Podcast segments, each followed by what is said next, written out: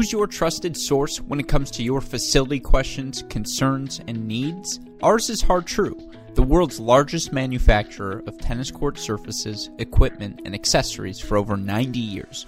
Partner with their trusted team of experts, along with collegiate greats Jamie Loeb, Alex Rybakov, and Dustin Taylor, to bring the surface provider of over 30 professional events annually to your facility. Whether it's the red clay of the Houston ATP, the green clay courts of the Charleston WTA, or the official hard court of World Team Tennis, Har-Tru has you covered. If you're looking to build a court, convert a hard court to clay, or simply resurface your hard court, work together with Har-Tru in their mission to lead the tennis industry by creating better places to play. To learn more about their state of the art surfaces, along with their catalog customizable on court accessories, check out hartru.com or call 877 442 7878 today. That's hartru.com or 877 442 7878 today.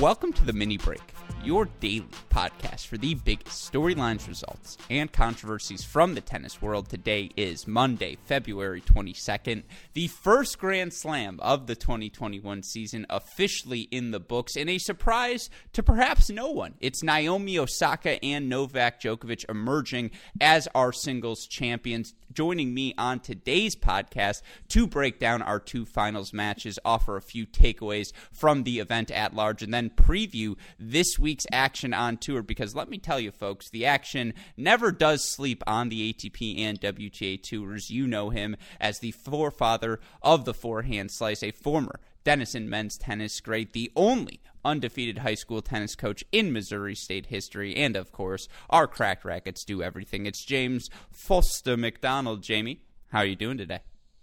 Good, good. Just riding that high of adrenaline uh, after an electric Australian Open. No, I'm doing okay. I'm recovered. I saw the mat. I stayed up and saw the matches I needed to. A little disappointed at how uh, sort of pedestrian and straightforward the finals were, but hey, it was a good event and good to have that sort of tennis back. I I think the adrenaline finally wore off for me last night. I slept like 12 hours, and of course, we had a Cracked Racquets adult tournament, which was so much fun for us to get to run an NTRP sectional event. And on top of that, I had to make the drive to Champaign, and I got to call a fantastic Ohio State 4 1 victory on the road at Illinois. But yeah, no, I mean, we have had so much tennis over these past few weeks. Certainly, as you mentioned, it was a little bit anticlimactic with our finals. Nevertheless, still two very fun matches for us to discuss on today's podcast. That's what we are going to be doing again. Then we will preview all of this week's action. Let all of you listeners know who is playing on tour, where you can find all of those matches being played. But of course, the reason we're able to do that day in, day out here on this podcast because of the incredible support we get from all of you listeners from our Patreon family, and of course from our friends at Midwest Sports. And look, the weather outside is getting just tempting enough in multiple places around the country that it may be time for you to consider getting back out on court, getting back outdoors, getting your game back to where you want it to be if you need to update any of your equipment. You need new shoes, new gear, new strings, new rackets. You can find it all with the best prices in the business with our friends at Midwest Sports. Just go to MidwestSports.com, use that promo code CR15. You'll get 15% off your order, free two day shipping on all orders exceeding $75. Best of all, a free can of Wilson Extra Duty tennis balls. MidwestSports.com. The promo code is CR15. Jamie, have you hit outdoors yet this year, or is it still little bit too cold in Kansas City. Little chilly, little chilly here. This is the first week, first like five day stretch that we've been out of single digits and or negative. so uh, it's it's a little chilly. I will say it hit uh, hit deep 30s, um, and apparently tomorrow it may even touch 50. So may have to break it out here soon. It's it's getting better and better, but uh, no, I'm not getting my hopes up because as soon as you do, there's that one week in March that kills you. So we'll see. yeah, that slushy, like kind of rain, kind of sleety sort of week. Yeah, no, completely agree with you there. We are far from the Australian summer here in the United States. Nevertheless, even if you're playing indoor tennis, our friends at Midwest Sports have you covered. MidwestSports.com. The promo code is CR15 with that in mind, let's talk about these finals matches, and we're going to go chronologically here on today's show. So let's start with the women's final and with Naomi Osaka, who continues to assert herself as the best women's player on a hard court unequivocally, perhaps just the best player in the women's game right now, as she earns her fourth major title, knocking off Jennifer Brady 6 4 6 3 in the final when you look at this match, Jamie, there were a couple of inflection points. There were a couple of moments where you thought, okay, Osaka can pull away here, or okay, maybe this is where Jennifer Brady mounts her comeback. But my first takeaway after watching this match it was really, really choppy, Jamie. There was a lot of broken tennis. There really was no rhythm from either of these players. Sans maybe the start of Naomi Osaka's second set, but it, it was an interesting final, nevertheless. I know it was a straight set victory for Osaka, but it never felt like a blowout. Yeah, no, I mean, it, this really wasn't that high of a level of tennis um, for, for a Grand Slam final. And again, that's not to be insulting to either player. Obviously, you know, showed some great tennis over the last couple of weeks, but um, I, I'm not sure this was deserving of that final title. And look, the thing is that hurts is Brady had chances. Um, I mean, look, I, I really thought she was going to be able to get that break at four all in the first. I mean, Osaka put an absolute patty cake second serve right in the middle yeah. of box for Brady to pounce on, and she just didn't capitalize. Look, there were chances, and obviously Osaka, being that sort of that she has that experience, she took hers, um, and she made them count, even though she wasn't playing her best tennis. And look, that's what winners do. Um, so credit to her for being able to to do what was necessary to get it done. But I mean, yeah, this was not great tennis. Neither of them even served over fifty percent in on their first serves there, it just a lot a lot could have been improved on both sides of the ball here but um, again you get into the finals there's nerves there's all sorts of things mm-hmm. happening other factors you do what you got to do and, and that's what the champion osaka does yeah, I mean, you look at the winner to unforced error ratios. Osaka was minus eight with 16 winners against 24 unforced errors. Brady minus 16, 15 winners against 31 unforced errors. And yeah, I think in particular, you look at the last two Grand Slam finals we've seen on the women's side. That Osaka Vika U.S. Open match was spectacular, right? Mm-hmm. Those were two players, if not playing their best tennis, playing pretty close to it. And then, mm-hmm. you know, you talk about the French Open final. Iga Swiatek was just playing so well. It was just so clear she was the best player of the event, and it was a coronation, her beating of so- Sofia Kenin in that final as much as anything else. You're right this was not the cleanest, not the prettiest tennis between either of these players. Now, you have to give Jen Brady credit because, to your point, she made only 48% of her first serve. She uh, won 62% of those first serve points, 42% of her second serve points. Not a great serving performance by any metric, and yet she still managed to scrap and claw her way into so many of you know Naomi Osaka's service games by just really employing a go for broke mentality, which is kind of what you need when you're playing Naomi Osaka. You need to hit Osaka off of her spots because if you give her time to set, particularly on that forehand wing, given it's a little bit of a funky backswing for Osaka, she's going to hurt you. And to Jen Brady's credit, she got such great depth with her return of serves, and she was able to get that ball either into the body of Osaka or at her feet, and just, you know, it prevented Osaka from playing the plus one tennis she wants to play. Now, I think the most consistent ground stroke, consistent shot period throughout this match was the Osaka backhand and her ability to move the ball around the court with that backhand when she has time to really rip it cross court, and then her ability to catch it early and go down the line. She did a great job job of moving Jen Brady off of her spots as well. I think that's why we saw so many errors pile up for Brady. But there is a quality to Jen Brady's game, right? The big serve, the heavy forehand, it disrupts the rhythm of any power player. And so yeah. that's where the opportunities came from. Yeah, hundred percent. And look, you said it right at the top. This match is going to be choppy. Uh, it was choppy. Look, this match was. It could have been cleaner, but it was never going to be. You know, long rallies, get, eh, both players getting in a ton of rhythm yeah. because both of their games rely on taking their opponents out of their rhythm with their extreme power and abilities to dictate. And so we knew that this match was going to look a little different. It wasn't going to be somebody dictating, somebody counterpunching. You know, there were going to be short points. It was going to be, eh, it was going to be, as you said, a little choppy. The rhythm wasn't going to quite be there.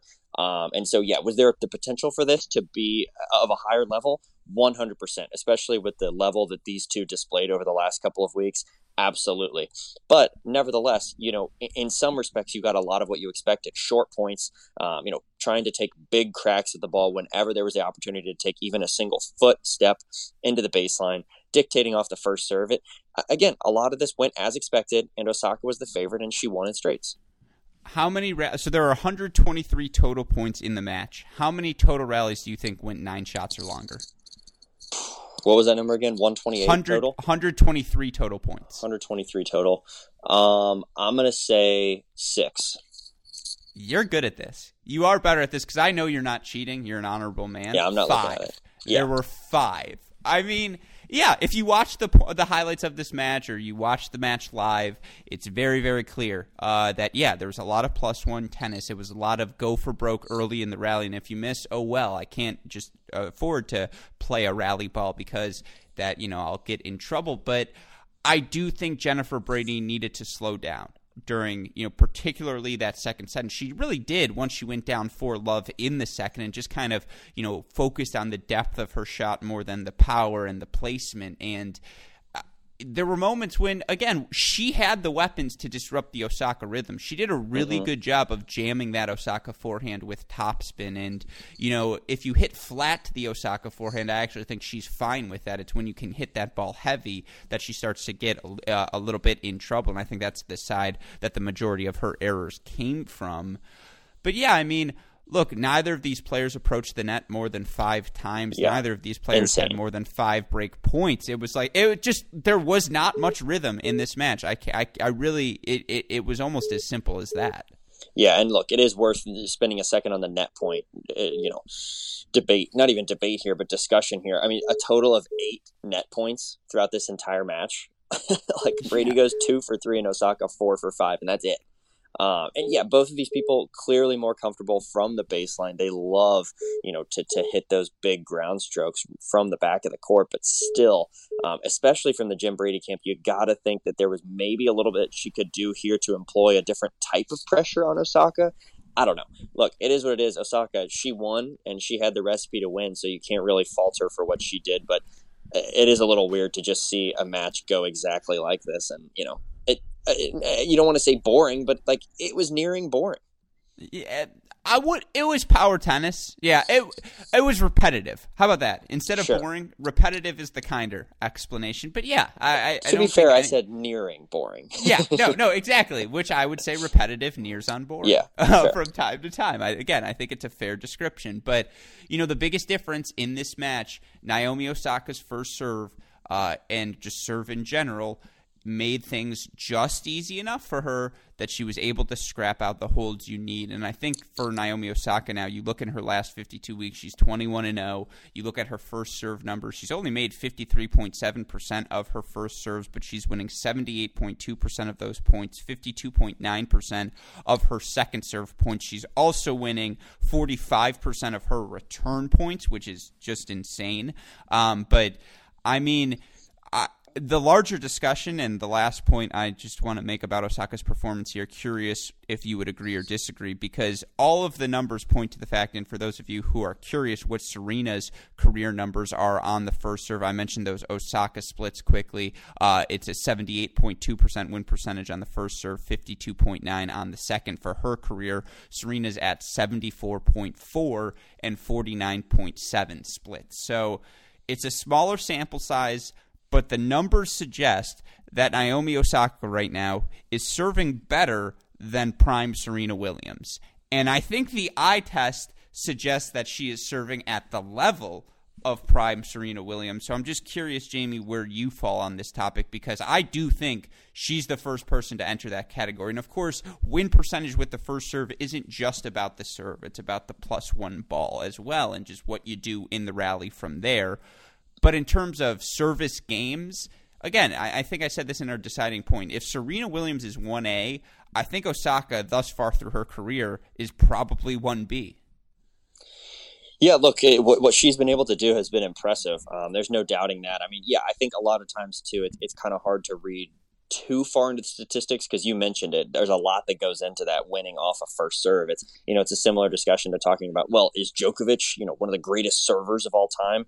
Not necessarily, but what he does with that first ball and how he's able to pull out you know wins and, and holds, um, it, the stats would appear so and say so. So it's a little bit different. I would say Osaka perhaps a little bit less revolutionary as Serena was the pioneer of this big serving attack. You know, she really put that to the forefront, and Osaka has been able to do something very similar. But yeah, I mean, look, it's it's very very impressive the way that she's been able to hold. I, I will say there have been times where Osaka, again, it's so early in her career that it's really hard to compare. The mm-hmm. shakiness factor has been a little different for me. I think there are opportunities that players have against Osaka that I'm not used to seeing against Serena, at least when she was in her prime. But look, that's that's all probably getting a bit granular here. The point is, yes, the numbers she she puts up on the service uh, service side has been very very impressive, and so yeah, I think it's nearing that category. I think that's fair to say. I think for Osaka, there's the occasional lapse in just focus that you never saw from Prime Serena. She'll throw in that bad service game with a couple double faults and a loose error, but you know, for her recently it's been how well she bounced back. Case in point, when Serena broke her for four all in that second set, Osaka hits three backhand winners and breaks her at love to get back up five four, and it's just kind of like, yeah. oh yeah, no, she's right here. But I agree with you. I, I you know, it's a stupid thing, but ace percentage wise, Serena's over 11%, Osaka's at 9.7. So, you know, as a singular shot, the Serena Williams serve slightly more dominant again yeah. according to the numbers and I think that's fair as well to say, but yeah, the way Osaka just defends her serve. And I mean, in four of her matches, and it was against Jabeur, against Sue C, against Serena, against Jen Brady, she made fewer than 50% of her first serves. And in total, in those four matches, she did not drop a single set. And so that's that's just a really, really quality service performance from Osaka. The other question is how does her game translate to other surfaces? We really haven't seen that many repetitions for Osaka in her career on really either grass or clay. You look for her in on grass courts during her career. Osaka 18 and 14 overall. Now that includes matches she played at the 50k level. You look for her on clay 31 and 24 overall. So she's played fewer than 100 matches on clay. She's played fewer than, you know, 40 matches on hard courts and she already had uh, on hard courts, excuse me, on grass courts and she already has four slam titles to her name. I think there's like eight players in WTA history who have won eight Grand Slam singles titles or more in the Open era. It, it, I will. It's crazy to say, but given how young Osaka is at age what 23, like I think fewer than eight would be surprising at this point, and that's a testament to what she's done so far in her career yeah, I mean, she's just been she's been so impressive, right? You can pour over so many different statistics and results, and, and it all points to the same conclusion. And um, look, she's she's a very interesting character as well. Um, it, it's a different presence, and it's going to be really fun to see what she does over the next you know decade and, and how she transforms the game even more. Mm-hmm, absolutely. And, you know, again, I, I, think we've talked enough about Osaka just quickly, and we recap some of our broader takeaways from the Women's Australian Open on our Deciding Point episode, which all of you listeners can go find on our Cracked Racquets YouTube channel. I believe you can also listen to it in podcast form on the Great Shot podcast feed. I'll save the broader takes for that show. Uh, but, Jamie, your thoughts on Jen Brady's Australian Open, and then again, any final thoughts on this women's event? Yeah, I mean, honestly, very good. You, you walk away from yeah. this Australian Open, and, and, no doubt about it, for Jen Brady, this is a win. Um, unfortunate because sure she had chances, especially against an Osaka who wasn't playing her absolute best. But I mean, Jen Brady has really pushed the envelope over the last six months, and the results that she's been able to pull off in big tournaments. I mean that that means leaps and bounds for her career. I mean this is this is really really impressive stuff, and so now she's asserting herself as one of the top players in the women's game, and, and that's not necessarily something we were saying a year ago. Um, and, and, so I think for her, this has just all been positive, and it's about okay, how can we make these appearances, um, you know, consistent things as opposed to flukes? Like oh Jen Brady's in the final to oh Jen Brady's deep in a hard court slam that makes sense. So this is this is all positive for me, and, and I've been really impressed with how she's been able to carry herself through these big tournaments. 23 and 8 through her last 52 weeks. That includes her first title, that includes her first Grand Slam semifinal at the US Open, her first final in Australia. She, according to Tennis Abstract, has been the second best server in women's tennis behind only Naomi Osaka during that time frame, and it makes sense given her splits 56% in on the first serve, 72.8 win percentage on those first serve points, 53.2 on the second serve. Yeah, the power's legitimate. She hits a heavier topspin baseball than I would say 98% of women's players. And on a hard court, she is going to be the real deal. I mean, at 25 years old, we have five to seven more years, hopefully, of really good Jennifer Brady power tennis. And yeah, I, I, just think when you've done it now six months in a row, like you can't call it a fluke. I completely agree with you. She's the real deal. This is not her cleanest match in the final, but a fantastic run. Took advantage of the draw that she had. You know, her highest seeded win was over Muchova in the semifinals, but you can only play who's across the net from you. She took advantage of her opportunity. The crazy thing is now she's got a semifinal and a final at two different Grand Slams under her belt, yet she's only ranked number 13 in the WTA rankings. That feels ridiculous that Jen Brady's not a top 10 player right now, that Bianca Andreescu, respectfully, is ranked ahead of Jennifer Brady given their past 15 months is just not accurate. Um, but Jen Brady deserves to be a top 15 player. She probably, you know, she's really got a shot to crack the top 10 this year. Oh, 100%. Yeah. I mean, look, it, she can she can perform well under and below the levels of what we've seen from her and still crack that measure. So mm-hmm.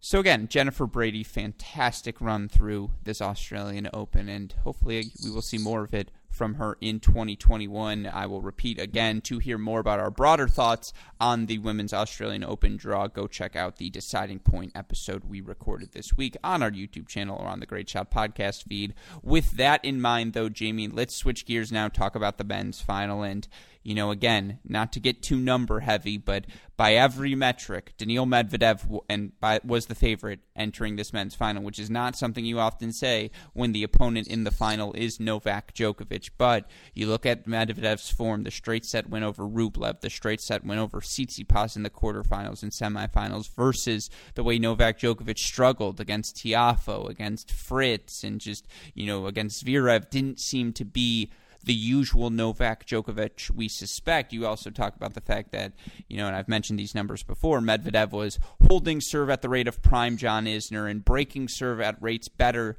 than prime Djokovic and Nadal. And you just saw a player who seemed to be playing his best tennis in the moment. The narrative fit. He was on a 20 match win streak. He was coming off of a World Tour Finals victory. And yet now everyone remembers why Novak Djokovic is who he is. Novak Djokovic extending his record at the Australian Open, winning a, a t- record extending ninth title at the event. He extends his record in the finals now of the Australian Open to 9 and 0 as well. As he knocks off Daniil Medvedev 7 5 6 2 6 2 to capture the title you know what's so interesting, and we can start just right at the top of this match, Jamie. Djokovic broke Daniil Medvedev in his very first service game to take a two love lead, and then you know it's a credit to Medvedev, right, who steadies the ship for three one, gets the break right back for three two, and kind of looked like okay, he's found his bearings. He's no longer nervous. He's shaken off those you know first or second Grand Slam final nerves with that early break of serve, and he's right back in this one and yet it just felt like no matter what Daniil Medvedev tried, no matter how physical he tried to make the match, it was one of those days for Novak Djokovic. Yeah, look, I, I, think Djokovic had a moment either before the match or very, very early in the match, and he told himself, okay, we're going to go back to basics here. Because to me, there was a big difference in Djokovic throughout this tournament and the Djokovic who we know to just dominate on hard courts. And I think, you know, something that I point to a lot is the aggression. I, I think Djokovic said, okay, I'm going to go back to basics here. I'm not going to be the huge aggressor. Sure, I'm going to take my chances and win points, but like the, the biggest indicator for me is like off the serve even though he had the most uh, like a very routine match in the previous round against Karatsev, he had 17 aces in that match. You go to the the four setter against Zverev and he hit like 23. You go against the four setter against Tiafoe and he had like 26 Well, in this match is he hit in this match he hits three aces. So to me, you know, th- there's just a difference. And obviously, yeah, Medvedev is a top tier returner and can get his racket on so many different things. But the point remains to me that the Djokovic approach to how he was going to win points was very, very different from the start of this match. Um, and, and like I said, I think he just went back to basics and said, "Okay, I can make a million balls and I can do what's right. I'm going to win this match." Yeah, I, I, just think for Daniil Medvedev. Well, uh, let's start with the Djokovic side. For Novak Djokovic, it was also physically how locked in he was from the start, and it's been a trend for Djokovic throughout this match, but or throughout this tournament. But when you combine his physicality with the way he served throughout the course of this event, you get a Novak Djokovic that is maybe a new form of Novak. I mean, seriously, if he's going to be this aggressive with his first serve, and in this match, he made 67% of his first serves, won 73% of those points, 58% of his second serve points, was so aggressive with his plus one shot. And I thought in this match in particular, did did such a good job of going down the line and just keeping Daniil Medvedev honest because Medvedev wants to lull you asleep right during the cross court rallies. He's just going to keep going cross until you kind of either A, rush yourself and go down the line too soon, or B, you kind of fall asleep during the rally and then he's the one who shocks you by changing direction and, you know, doing that big forehand slap down the line. But Djokovic was assertive in each and every rally. He was the one going down the line first. In particular, I thought he he must have just seen something in the film this is why he is who he is.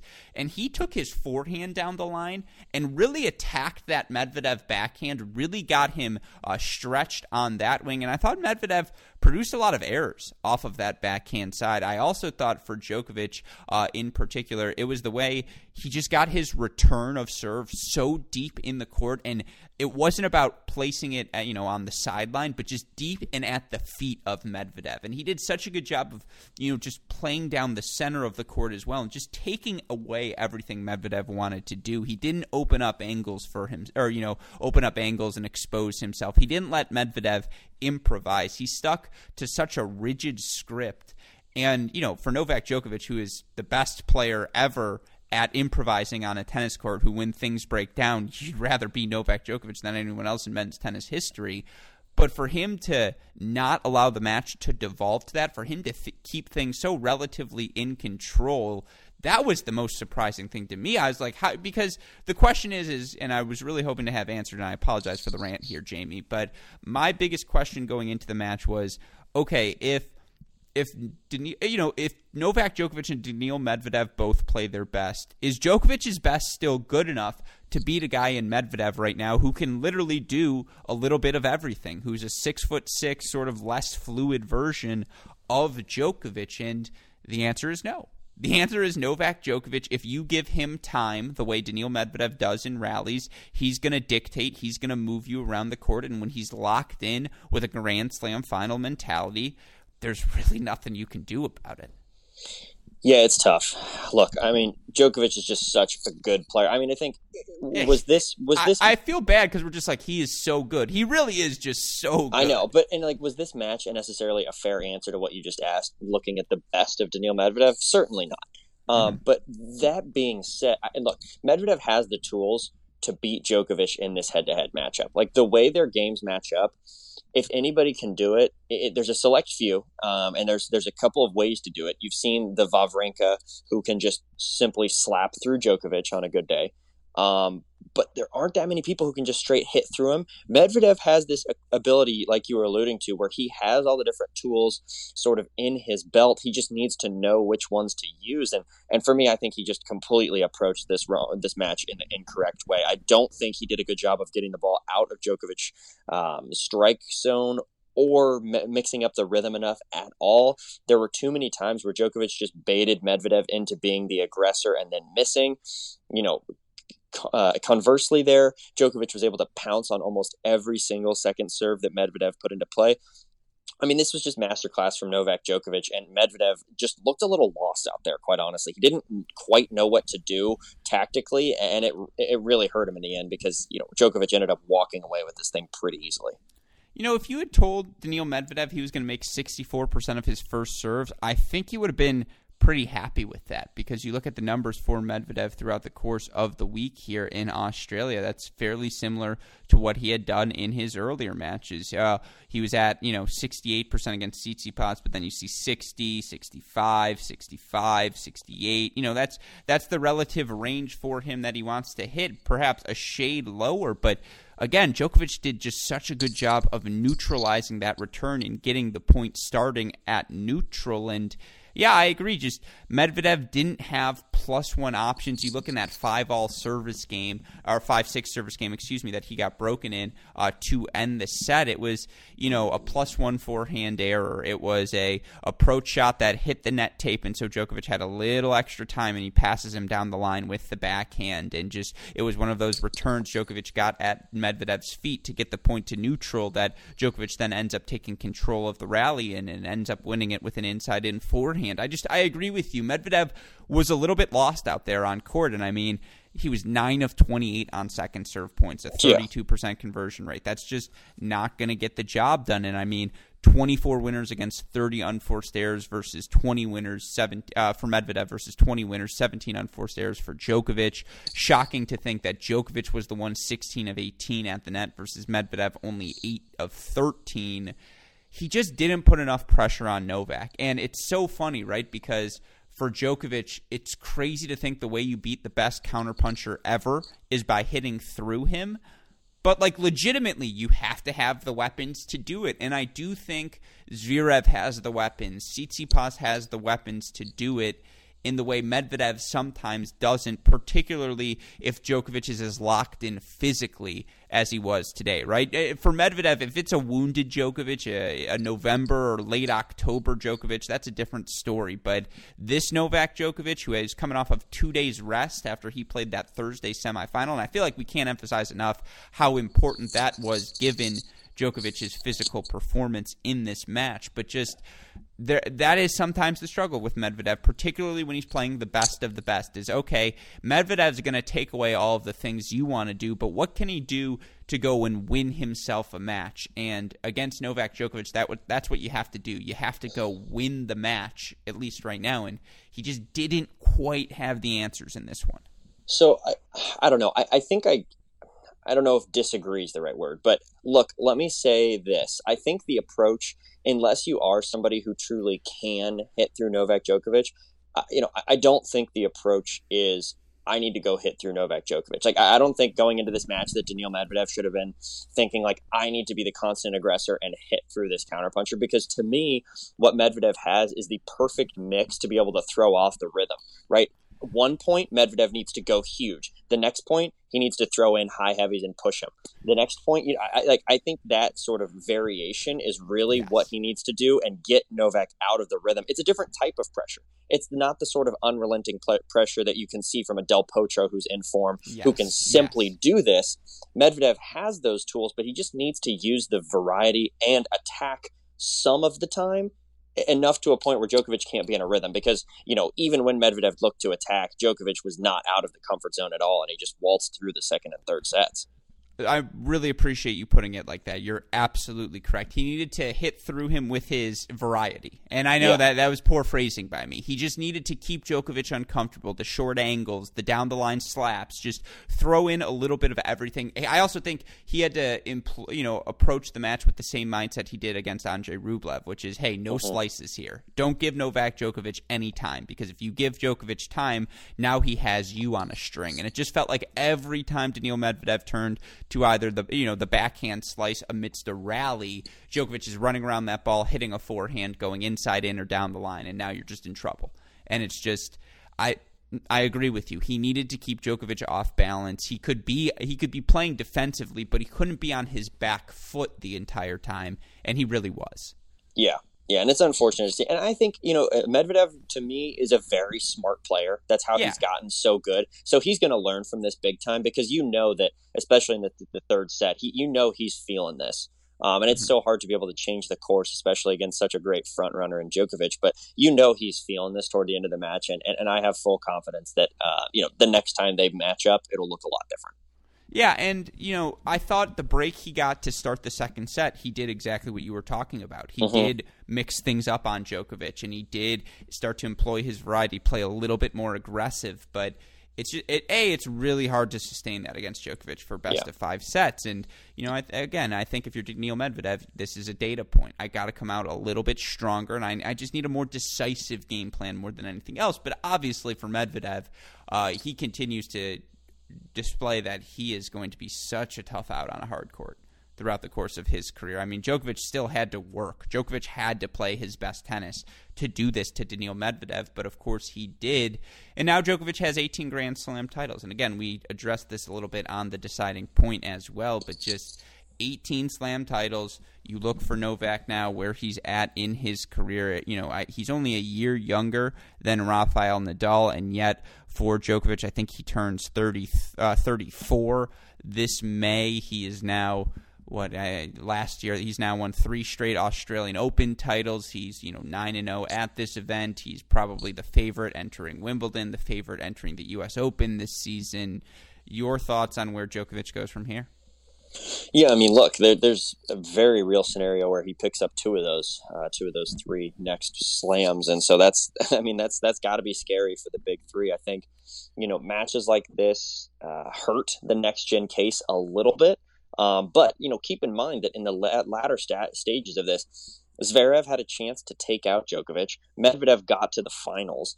I mean, team not next gen, but has won the U.S. Open and can is one of the few guys who really can, you know, have the weaponry and hit through Djokovic. Tsitsipas showed that he's not afraid of the big guys at all. You give him a little more rest, maybe this tournament shows up differently. Yeah, these big guys, they're they know that the next gen players are coming, and you know, look, we've been saying it for years now. At this point, it's just getting closer and closer and closer incrementally.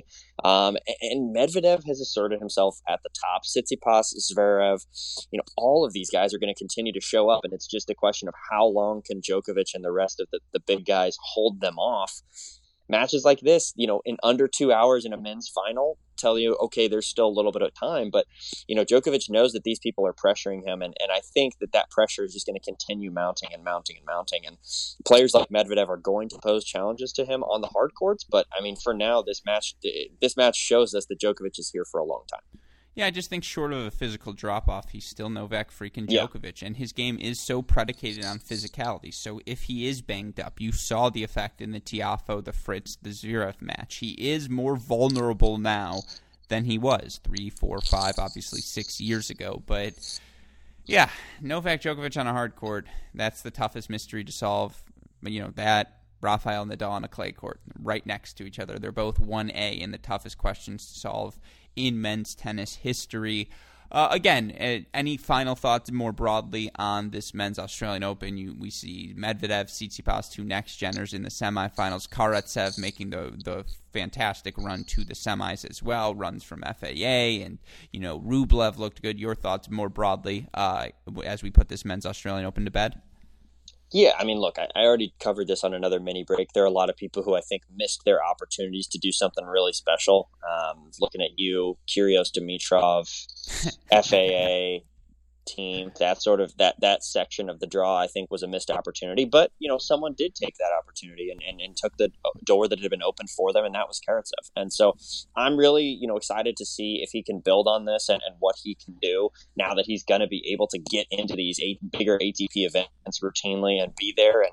Um, you know, people know he's dangerous, and, and so maybe that'll take away some of the uh, surprise element he has. But really excited to see what he can do in, in the next couple of years.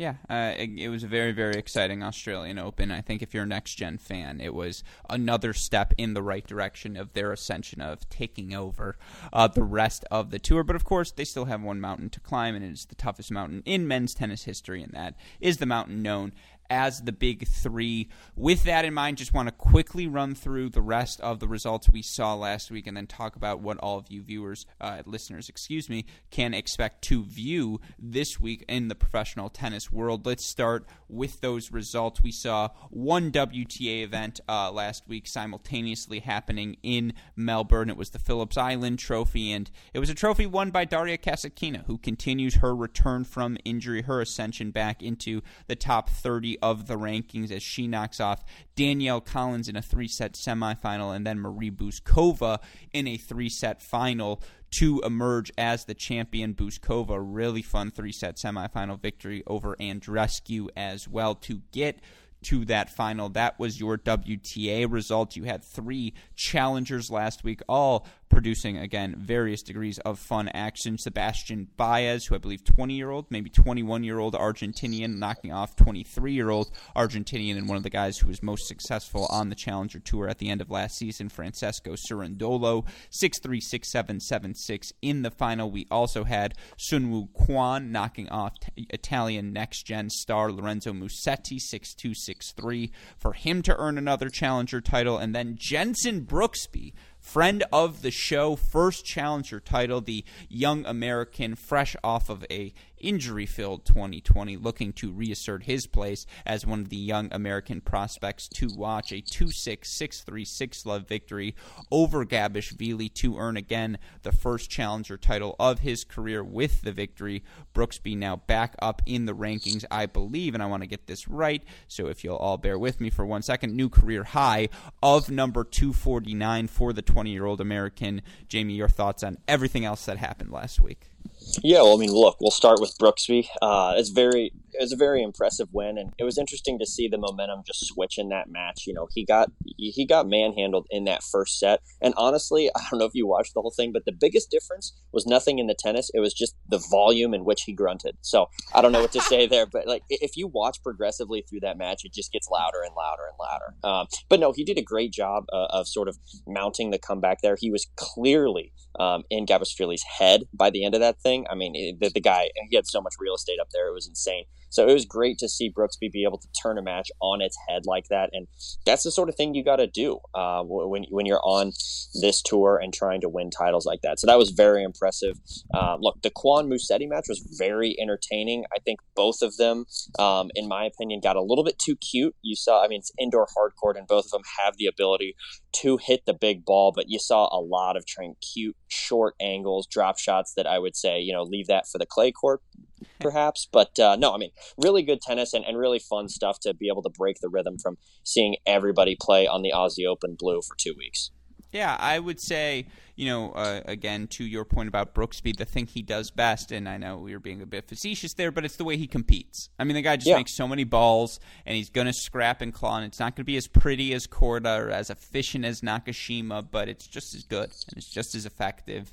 And yeah, it's a little risky uh, but it works. And for him, again, that's such a big confidence boost given he missed it. And, you know, he went to college in 2020, wasn't able to play any matches due to injury and obviously the pandemic. And then for him to win a couple UTR events in January and early February, then fly out to South Africa and win this title, it's a huge moment for the young American. And of course, we're so happy for him. So shout out to you, Jenson shout out to that Kwon Musetti match. I mean, those are two shot makers, as you mentioned, and uh, both that's a top 100 match in my opinion. Those are two guys who I think will both end the season. Hopefully, oh Musetti maybe not, but I think he will end the season in the top 100. Kwon's already there, so not a surprise to see him play that level. Uh, obviously, you know, uh, I think when people think about Sebastian Baez, perhaps that's not a name that jumps out to you. Keep an eye on the young Argentinian, particularly on clay courts. He's not the biggest player. He's 5'7", 5'8", 5'9", but the way he moves around the court, the pressure he puts on you, uh, he is awfully talented. And then for Kasatkina,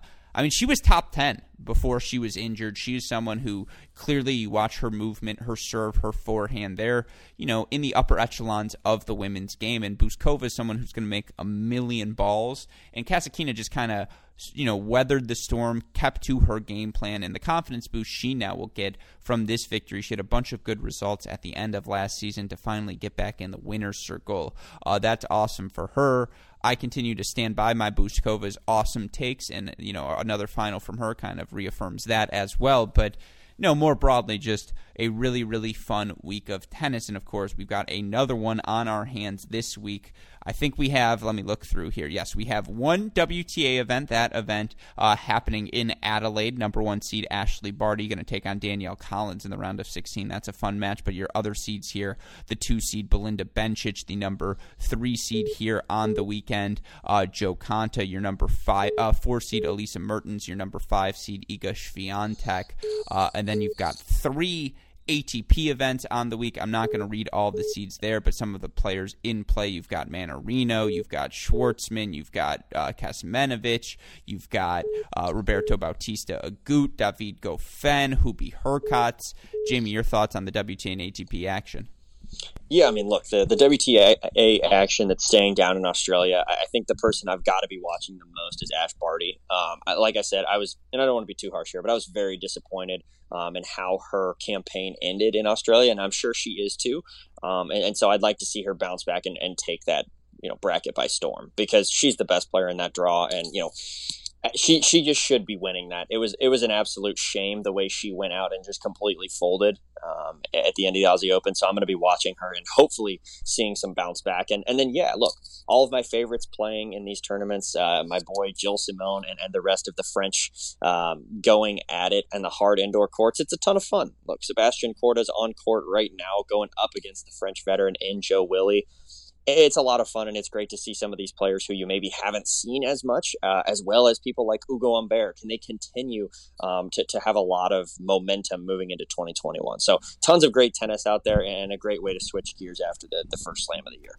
Sebastian Korda lost just two points on serve in that first set against Tsonga. Just two points. That's nuts. And yeah, I, no, not too bad. Not too bad. I agree. I didn't mention we get the Sin Man back in action, Andy Murray back in action yeah, it's going to be a really fun week of tour play. Of course, we've got two challengers as well. Lorenzo Musetti uh, taking uh, uh, taking place in the challenger uh, or in one of the challengers, I believe. It's also in Italy. Of course, we've also got a challenger in Nur Sultan this week uh, in Kazakhstan as well. So fun action up and down the board plenty for us to talk about here at Cracked Racquets, so rest assured we'll be bringing back the GSP Ace of the Day starting this week. We'll keep rocking and rolling each and every day on the Mini Break podcast as well. If you have missed any of our coverage, though, of Australia, of any of the college tennis that has happened these past three weeks, because there really has been an overwhelming amount, amount of incredible action, be sure to go catch up on everything by tuning into our website, crackedracquets.com. You need the more immediate updates Twitter, Instagram, Facebook, YouTube. We are at Cracked Racquets. You want to message me, I am at Great Shot Pod. Of course, like, rate, subscribe, review this podcast, the Great Shot Podcast, Cracked Interviews, Inside Out, and Sideline Podcasts. A shout out, as always, to our super producers, Max Fligger and Daniel Westoff, for the of an editing job they do day in, day out. Shout out as well to our friends at Midwest Sports. Go to MidwestSports.com. Use that promo code CR15 to get 15% off your order. With that in mind, Jamie, any final thoughts on what was a fantastic weekend of tennis? Whew. Uh, I, I, don't, I, I don't want to say I'm glad it's over, um, but I am very happy for this next sort of period of tennis. So we'll just leave it on that positive note. Yeah, no, it only gets better from here. The action rocking and rolling as this 2021 ATP WTA and really broader tennis season tries to get its legs underneath it. But with that in mind, for my wonderful co host James Foster, our super producers Fligner and Westoff, our friends at Midwest Sports, and all of us here at both Cracked Racquets and the Tennis Channel Podcast Network, I am your host, Alex Gruskin. Jamie, what do we tell the people? That's a break. And we will see you all next time. Thanks, everyone.